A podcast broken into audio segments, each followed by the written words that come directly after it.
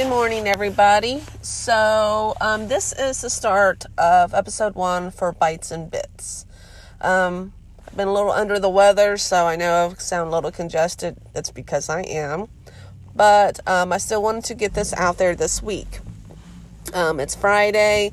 Um, I think I'm on the mend. Um, so, just going to try to get this out there, talking about Bites and Bits. And one of the reasons I was wanting to, you know, talk about this, especially today, is because I saw something interesting in the classes that I was in yesterday.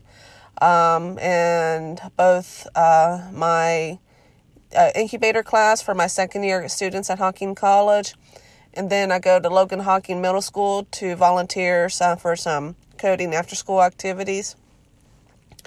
And I noticed something, um, it just it just kind of dawned on me and and it's you know by the concept of learning through play.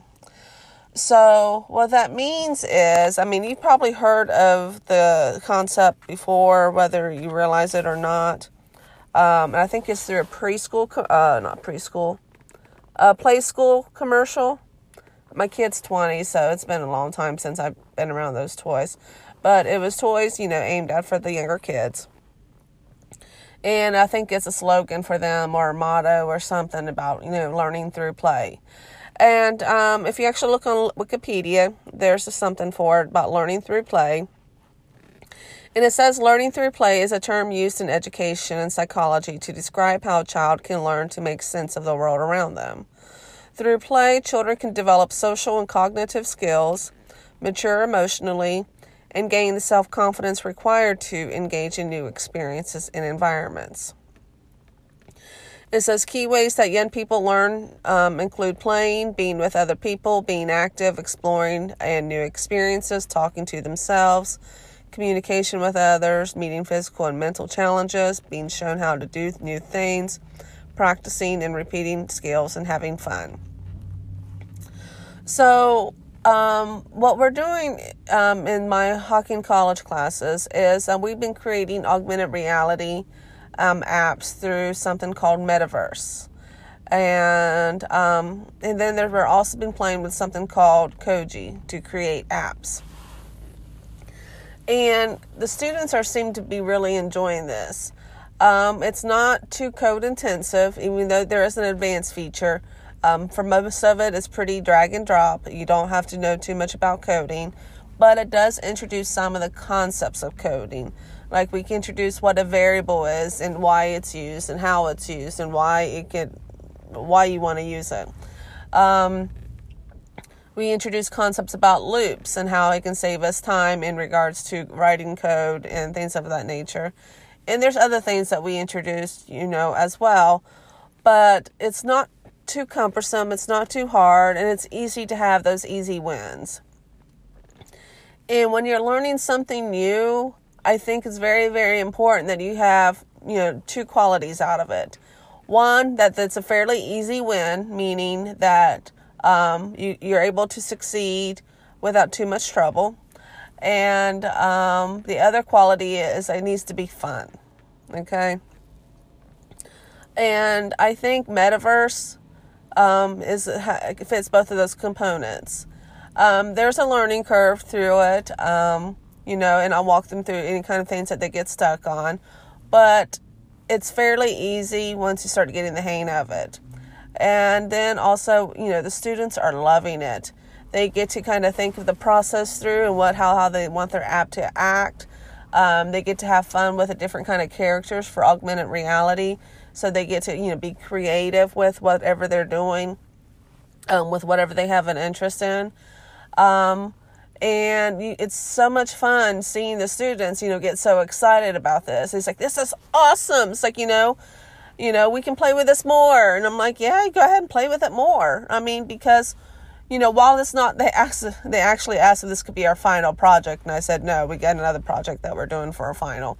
But I said, continue to play with it because the process of you having to think it through in the flow is going to help you in your final project. And, you know, so you're focusing, you're able, you're not putting so much effort into like the coding and the nuances, which can be very frustrating whenever you get bugs. but you're thinking of the flow. You're focusing on one thing at one time. You know, everything's kind of drag and drop and you're enjoying it. But, you know, you're you're figuring out what the flow works um, in regards to the layout, how you want the experience to be for whoever's going to be using your app. And that's very, very important. Um, it's going to help them whenever they are, you know, creating their final project of having a concept like, you know, from previous experience on something with metaverse that they were able to um, already kind of know how where there's kinks in the flow or it's not the greatest user experience, which is vital for you know them to succeed and grow and learn as developers. So, okay, so that was my Hocking College class. At the Logan Hocking Middle School, what I thought was interesting um, we was using uh, CS First with Google, um, which is uh, Google's um, uh, Google's uh, Google's attempt to get more computer sciences, computer science courses, um, curriculum out to school students of all ages. So we were doing something yesterday in regards to with Scratch, and we were um, creating a Google logo. So if you ever go on a Google website, which I'm sure like 99% of you have, um, you know, there's that Google logo, and sometimes it changes. It's based off the, the special holidays, special season, whatever. Um, excuse me. And you know, so we was able to using Scratch, you know, create our own little Google logo. Um, you know, I explained this like we can make something that's focused on Halloween, Thanksgiving, fall, whatever. If they have some particular subject or a hobby that they really enjoy, they want to make it based off that, they can. And um, in two things that I thought was kind of funny because I've introduced Metaverse um, before with the student with those students at the Logan Hocking Middle Middle School, um, which is the same thing that my Hocking College students are doing. So we've done the metaverse thing before at um, Logan Hocking Middle School, and they love it. And whenever I told them that we were not doing that today, because that's what we've been doing the past few weeks, I said we were not doing that today. We was going to do something else on Scratch. I heard some grumbles. I was like, you know, they said they want to play with the metaverse, and I was like, we're not doing that today. So I said we're going to go on to do this Google logo. And once they got to where they needed to go, um, they started enjoying it. They was getting really creative of how they wanted to make the letters look, and it was a lot of fun. They was able, getting creative on how they wanted the letters to move. Um, I thought it was really cool. We had one student who had like the first O in the word Google. He had to like move like horizontal, like right through the rest of the um, the letters and it was just neat. And it was, and he was just getting all excited about it. And he was one of the grumbling about not doing metaverse. excuse me. So it's just great seeing them, you know, get in, excited about something that is, you know, helping them learn because they're learning how the cause and effects of the certain codes that's within Scratch is producing whatever kind of effect and outcome on the letters.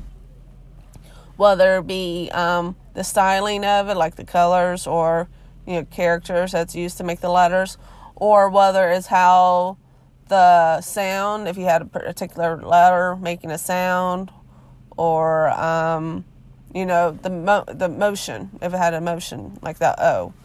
So and it's all fun. They they whether they realize it or not, they are learning, which is so nice to see. You know that they are having fun while they're learning, and it's gaining their confidence. And if I go back to that Wikipedia um, description. Um, it says learning through play is a term used in education and psychology. Um, it says through play, children can develop social and cognitive skills. Um, they can mature emotionally, and this is the big one. They gain self confidence required to engage in new experiences and environments. So, this is what I mean by the easy wins. Um, they need to have be to be able to succeed in the things that they're experiencing in. So I'm not saying it's got to be all even ground. I'm not saying that they can't have any kind of struggles, but they have to be at a level where they can overcome those struggles. And oh, once they overcome one struggle, they'll have the confidence that'll help them gain the confidence to overcome another struggle. And that, that pattern just rep, just you know repeats itself. And the struggles can you know increase in depth and intensity eventually over time. And but what they're doing whenever they started off at a lower scale, they you know they're gaining gaining confidence, and whenever the the intensity and the struggles increase over time, they have a confidence of knowing from past experiences, like, hey, I figured that out, I can figure this out too. So I think that's what's um, I think that's what's so vital about the play aspect. They're having fun, and they get to have those wins, and they builds up their confidence, knowing, hey, I did this, I can do that. So I'm actually now getting ready to head into um, my volunteering time with Teals at Trimble High School, and I'm hoping we're going to be able to play with a little bit of um, AWS Alexa today. That's my plan. We'll see how that works. See what uh, everybody has access to, um, and kind of go from there. And again, it's a concept of play. There's a lot of cool technology out there, and you know we just have to find what gives you that spark, what gets you excited um, what you find really, really interesting. So, um, so play to learn, and sometimes you just need to learn to play. Okay, so that's all for Bites and Bits um, this week, and I hope you have a fabulous day.